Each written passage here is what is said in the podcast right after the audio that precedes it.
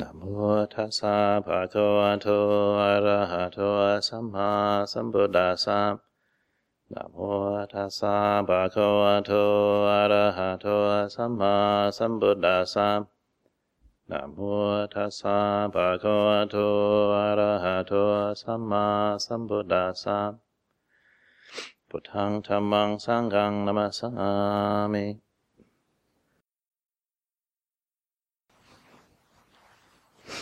So, as uh, most of you will have uh, observed and felt, uh, summer's arrived at last. It's uh, June, and uh, weather's improving. Sun's well, there's a lot of rain as well, but there's also lots of sun. We seem these days we seem to spend most of our time trying to keep on top of the massive growth of weeds and flowers and grass and things down at the lake. It's, uh, spring's incredible, vigorous um, this year. Uh, my, uh, my natural inclination at this this time of the year would be to head off walking, and uh, it's what we used to do. In, in the eighties, it was uh, definitely smaller branch monasteries would shut down for about a month this time of year, and we'd all head off walking for about a month and uh, work with trying not to fall out with each other and it's much more difficult. You probably found yourselves much more difficult um, not falling out when you're on the road. It's uh, the, uh, something about walking and staying out that uh, can, brings up all sorts of issues like uh, which way do we go left or right? How many opinions can you have in a group? But uh, that was in the 80s. The, the, these days, uh, things have changed. It seems like the summertime is, uh, the monasteries tend to be quite busy in the summer. So we, we this is, we tend to stay at home and, uh, these days it seems to be the winter. The winter time's actually the quieter time. That's when we're not doing so much work. So that's more of a natural time to go out walking. And, uh, this year I head, headed out in February, and I'm, I'm experimenting with a new style of uh, Tudong, we call it, the pilgrimage. Tudong's the Pali name. And as I'm getting older, my back's not very good, so I'm experimenting with uh, taking less and less. So rather than carrying heavy sleeping bags and camping gear and tents, to just uh, go walking with a raincoat and a, a uh, ground sheet, and walk until I'm offered shelter. And uh, the inspiring and, and, interesting thing is that uh, you do you get offered shelter by people who aren't even Buddhists, and just people can respond to the robe and the bowl. Yeah. So this this February, I walked to went on alms round in Darras Hall, and was offered a, a room in Newcastle. And then the next day, I walked through Newcastle towards Durham. I, I uh, particular walk I like to do is walking from here to Durham Cathedral. It's a traditional pilgrimage route. The, uh, the uh, part of the the reason for that is St Cuthbert's body is in is in uh, Durham Cathedral, but it's, it's, actually the reason the whole town is there. His his body was reputed to have healing powers, so people used to walk pilgrimage when they were ill in the Middle Ages, and most of them would become healed. But uh, I think part of the reason for that is that people lived in quite smoky houses, and a lot of their illnesses were, were respiratory. They're to do with uh, lung problems. So going out for a walk in the fresh air actually healed most of their diseases. But um, be that as may, it seems like St. Cuthbert did have some kind of healing ability when he was alive, and uh, that's practice, belief carried on after he died. So, um, second night, I wasn't offered any shelter, so I uh, kept walking to keep warm. And uh, got to Durham, knocked on the door, and uh, came and turned around and went on alms round. Third day in uh, Chester-le-Street, and uh, some body, not not a Buddhist, very kindly offered me a room near Chesterton Street, Herrington, near Houghton Le Spring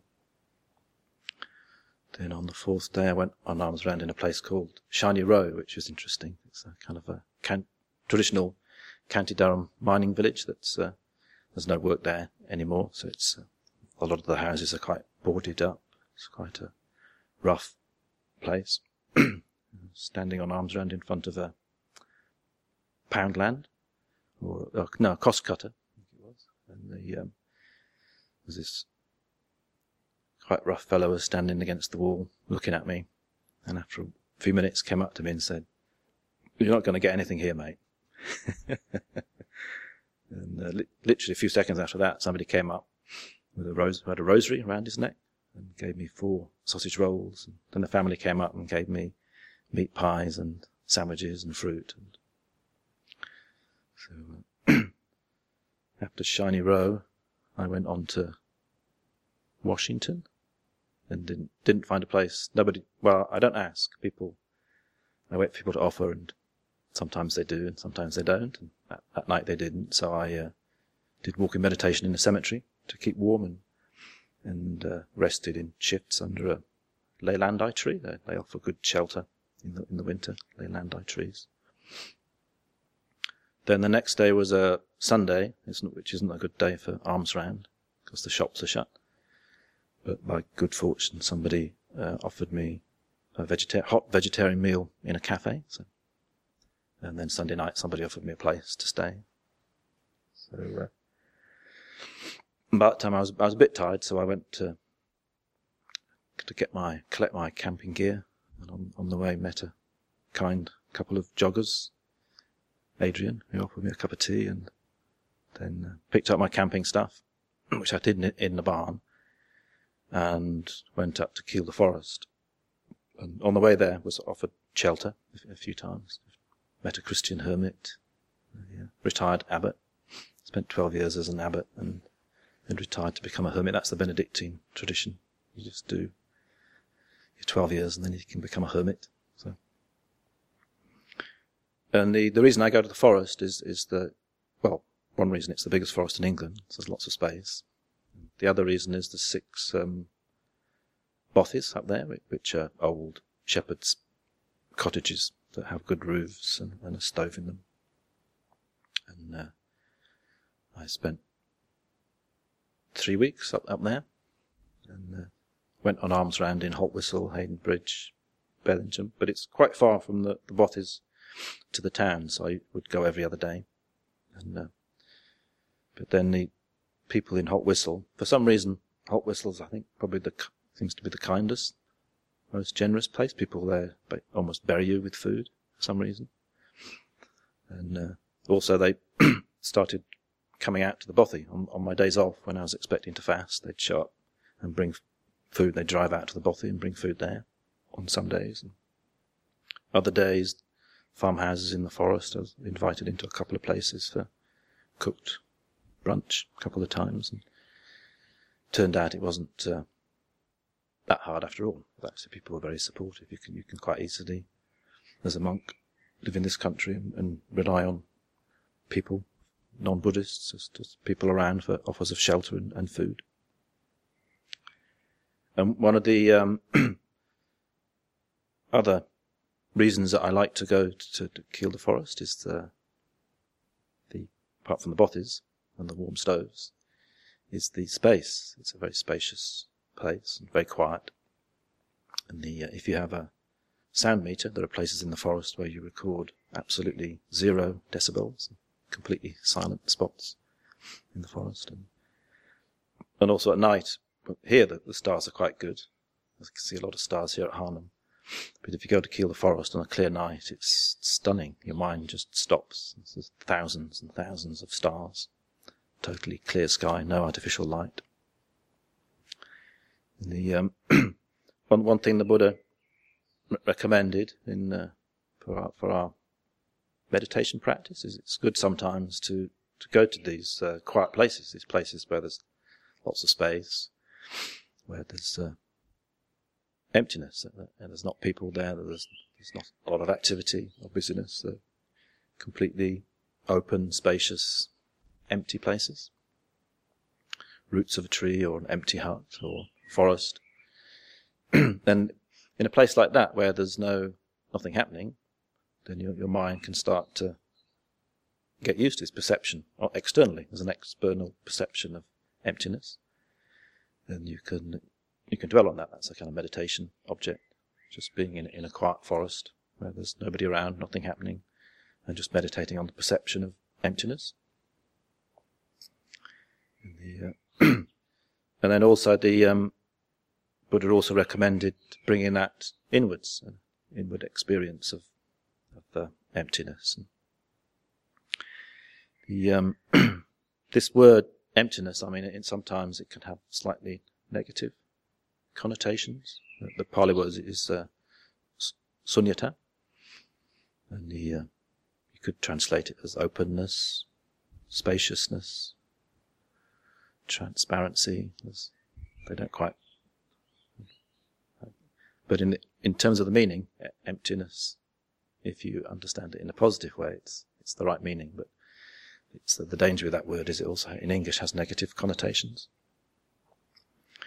The um, but the way to to establish this spaciousness, this transparency, this openness, this emptiness, sunyata, in, internally, is the Buddha recommended as the, one of the best meditation objects is the mindfulness of breathing, which is the uh, if you can keep your mind on the physical sensation of breathing over, over a period of time, then the mind goes goes quiet. The um, one in, one of the important ingredients of that quietness is is finding joy. One, uh, if one's not finding joy through breathing, just the physical sensation of breathing, then it's important to find a subject or, or something to think about that does bring joy. There's all sorts of things like the, for some people contemplating the Buddha, or his disciples, enlightened disciples, the fact that he taught, the fact that when he taught people got enlightened. You can find different subjects, the Sangha, the Dhamma, metabhavana, loving kindness, sympathetic joy, compassion. There are many ways to reflect that bring joy into the mind. And if we can find a way of enjoying the physical sensation of breathing and find a theme that brings joy into the mind, then the mind quite happily stops thinking. It's a nipapancha. Papancha is the word for proliferation, mental proliferation and that. And uh, through meditation we can find a way for that to stop, for it to gradually cease and find a, a kind of peacefulness in, in, our minds. So that's a kind of uh, internal emptiness. It's, there. it's being empty of thinking, empty of thoughts. And the uh, when our mind is more peaceful in, in that way, then there's a third kind of sunyata, third kind of emptiness, which is when we start to look at the uh, nature of our experience, and when we're breathing in and breathing out, physical sensation of breathing in and breathing out, then we can start to notice what what that is moment by moment. There's this physical sensation is a sense impression arising in in awareness, and the overlay, what we the whole world that we overlay on top of that. When the mind's quiet, we can see we don't have to add all that. There's just the physical sensation of breathing in and breathing out, and that's just so. It's just the way it is. And we can do the same with um, sight. We can sometimes open our eyes and meditate on on the, what we see. See how that's a sense impression. It's it's an impression that's just hanging in the space of awareness. It just arises, and what we add to that is an addition. It's, it's the, how our minds work. We add all sorts onto our experience. We can look at sound in the same way. See that's a sense impression arising in the mind, and what, see what we add onto that. And then with um, thinking as well, we can see think thoughts arising in the mind, thoughts arise and cease, and we add a whole world of ad- additional problems onto that. But thinking is just thinking; it's just just the way it is. So that's a different type of emptiness. It's a perception of uh, insubstantiality, or, or not self. It's when you start to see the nature of seeing, hearing, smelling, tasting, touching for, for what it is. You start to see that it's transparent, it's empty, it's in, insubstantial. And the problems we create of that are problems that we create. It's the, the additions, everything that we add onto that. It's the whole realm of suffering that, that we do, that we don't necessarily need to do. so the um,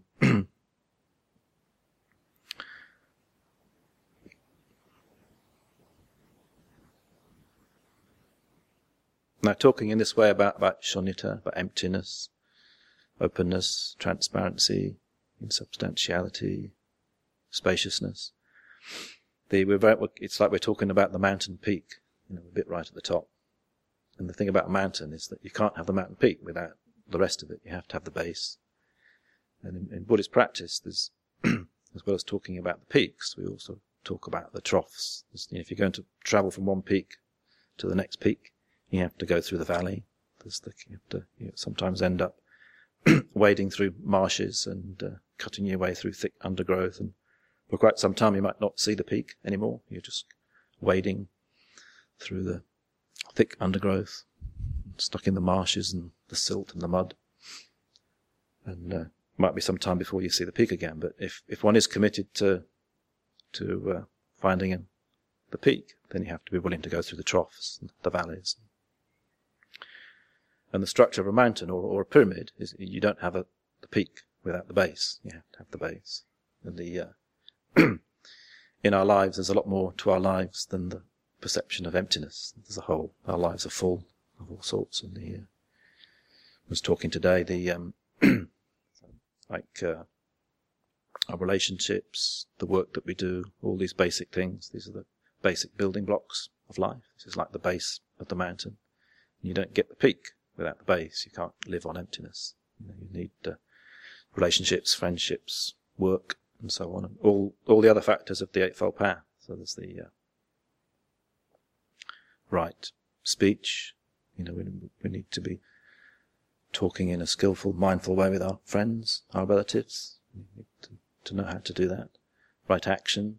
We need to, to know in, in our homes, with our families, at work, we need to know how to be acting in a, in a skillful way, a kind, gentle, skillful way. And then uh, livelihood, the, the, the, work that we have, that's crucial. You know, if we're doing something unskillful, then that can have a very strong effect on, on our hearts and minds. So some skillful work doesn't necessarily, this isn't, livelihood doesn't necessarily, talking about necessarily paid work, there's all sorts of other activities hobbies that we have or things that we volunteer for. Uh, our activity, what we fill our life with, is it's crucial in our spiritual practice.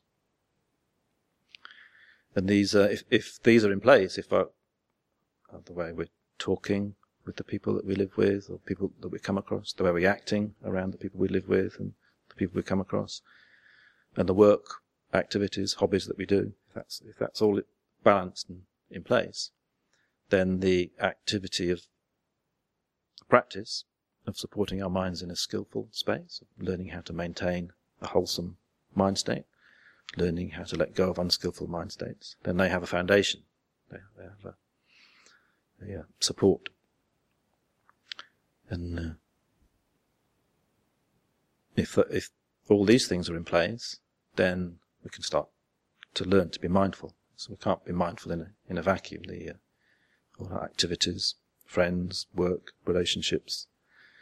The, uh, when all that um, all that's in place, and then when we, we learn how to maintain the mind in a skillful space, we learn how not to get sucked into the, our self-generated negativity. Then we can learn to be mindful. Can start to learn to this practice that we were doing tonight, just sitting. You can start to learn to be mindful of our bodies, mindful of our feelings, mindful of our thoughts. All that has a, a base, has a foundation. And then from that, from that mindfulness, that's what leads on to this peacefulness. If, if we have a foundation in our lives that can help support us being mindful of our body, I mean, that's just three words, isn't Four words, mindful of the body. That's just four words, isn't it? It's very easy to say. but to do it, that's that's actually it's a lifetime's practice. It's a lifetime's activity. It's like somebody who's learning a, a musical instrument. You don't learn it in one day. You can. People who've been playing musical instruments are still learning years later. The same with the mindfulness of the body.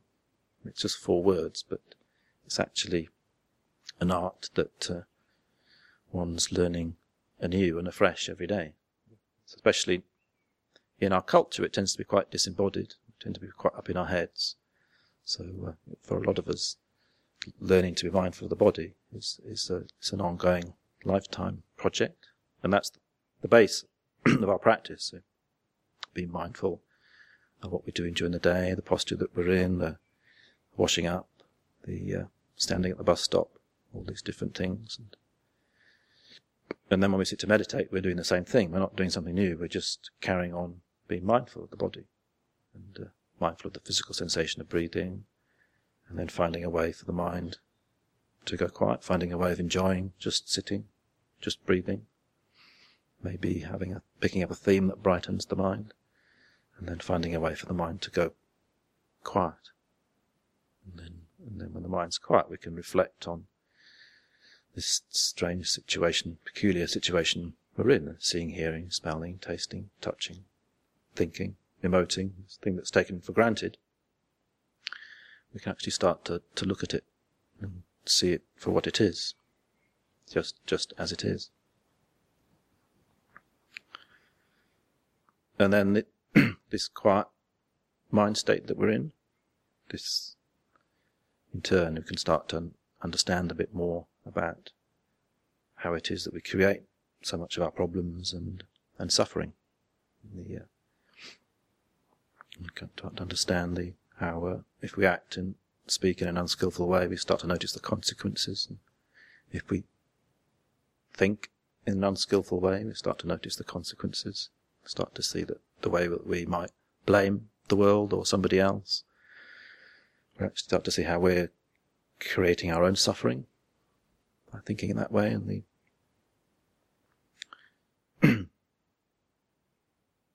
and this uh, insight or perception of emptiness, insight into emptiness, that's uh, one one side of practice. But the um, Four Noble Truths, understanding the Four Noble Truths, a lot of it happens on a on a completely different level. Really, there's the uh, the awareness as well as having this dimension of seeing or insight, perception. Awareness also has a dimension of feeling, feeling our suffering. And a lot of the real work or the real insight happens when we're down in the troughs. We're wading through the marshes, fighting through the undergrowth. We can't see the peak anymore. But the way we relate to our suffering, the this dimension of feeling awareness, which is normally quite blocked or stunted or closed down. The, uh, if we can learn to use our suffering, the difficult times when we're wading through the marshes, fighting our way through the undergrowth, if we can learn to feel life in a different way, learn to feel life in a, in a way whereby we, we see it for what it is. It's a lesson. That the reason we've come back here, the reason we're here is we still need to learn this lesson. And we're kind of thrown down into our sufferings, our difficulties, our struggles, wading through the marsh for a reason. It's because we haven't let go. We need to feel whatever it is that we're going through. We need to feel it fully and accurately. And then when we do that, the heart starts to learn bit by bit to, to let go. But it's, uh, for most of us, it's a long process. That's why we're still here. If, if some people get enlightened just hearing the, the, the, word of the Buddha very quickly. But the reason we're still here is, is that we need to, we haven't learned yet. We need to learn. And the way we learn is by feeling the first noble truth, feeling the suffering that we create, feeling how our heart's blocked, constricted, how we're resisting, and then learning to be, how to open up. So this, this, uh, emptiness, a perception of emptiness. That's that's if you like, that's the peak. But part of that is is learning in the heart to to open up, so that uh, experience of spaciousness, transparency, starts to find its way into the heart, so that we we can feel life. We can feel our suffering without resisting it so much, without being thrown around by it so much. And the uh, that doesn't happen by, if you like, dismissing life. There, there can be a temptation, can't there? If you've had a few insights into uh, not self and emptiness, one can start to uh, try to sidestep the, the, suffering, the difficult times. But actually, that that's the main lesson: the uh, insight into emptiness is actually it's, it's, a call for our hearts to open. It's that the heart needs to learn to open and be spacious, spacious enough to actually experience our lives fully uh, as they are, with all the, the suffering and difficulty and challenge. So I think I'll stop there, offer you those uh, words of reflection.